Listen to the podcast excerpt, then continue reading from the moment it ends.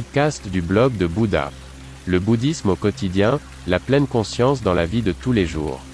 Bonjour et bienvenue sur Bouddha Blog, mon podcast avec des valeurs et avec un contenu plus profond. Votre canal pour les thèmes bouddhistes, la pleine conscience et la méditation. Je m'appelle René et je suis très heureux que vous soyez là. Pendant de nombreuses années, j'ai vécu dans un temple en Chine, j'ai été ordonné moine, j'ai étudié les arts martiaux et la philosophie du prince indien.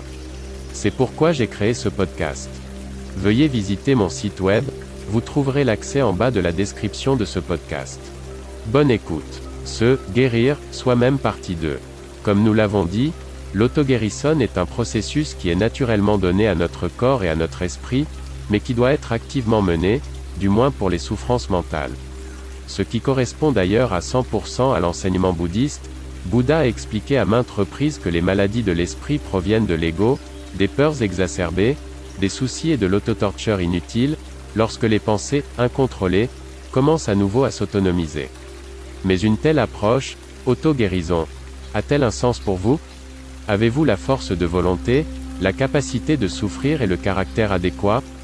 Pour s'en tenir aux paroles de Bouddha, c'est ce qui arrivera si cela doit arriver. Comme premier objectif intermédiaire, vous devez établir un plan, sans plan, rien ne va. Ce plan doit être complet, semblable au plan de construction d'une maison ou d'un hôtel, et comprendre tous les points importants. Contrairement à un tel plan de maison, votre plan d'auto-coaching peut être modifié en permanence, chaque jour, chaque heure. Pour élaborer un tel flux de travail, vous devez être capable d'analyser votre vie sans ménagement, c'est-à-dire de considérer également les souffrances du moment. Vous ne pouvez pas fuir le destin, vous devez considérer l'ici et maintenant tel qu'il est, et non tel que vous le souhaiteriez. Vous êtes vieux et malade, c'est ainsi. Vous n'êtes pas très intelligent, alors vous devez vivre avec. Vous êtes en surpoids, vous ne devez pas vivre avec.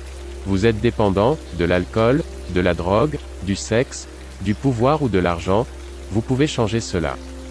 De quoi souffrez-vous? Selon le maître de tous les maîtres, Bouddha, nous fabriquons nous-mêmes nos souffrances, nous contrôlons tout avec notre moi, qui a justement été marqué par le karma.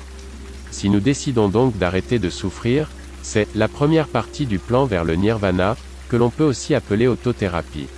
Vous voulez changer? Alors, faites-le tout simplement. La méthode pour guérir votre moi est l'enseignement du bouddhisme, qui s'attaque justement aux troubles des activités de l'esprit. Il faut impérativement les affronter, un médecin normal peut tout au plus apporter une aide d'accompagnement, pour les risques et les effets secondaires, il vaut mieux vous demander à vous-même, car aucun médecin au monde n'a suffisamment de temps à vous consacrer. La durée moyenne de consultation d'un patient chez un médecin en Allemagne est d'environ 5 minutes. Néanmoins, vous devez vous informer, vous faire une opinion avant de vous lancer.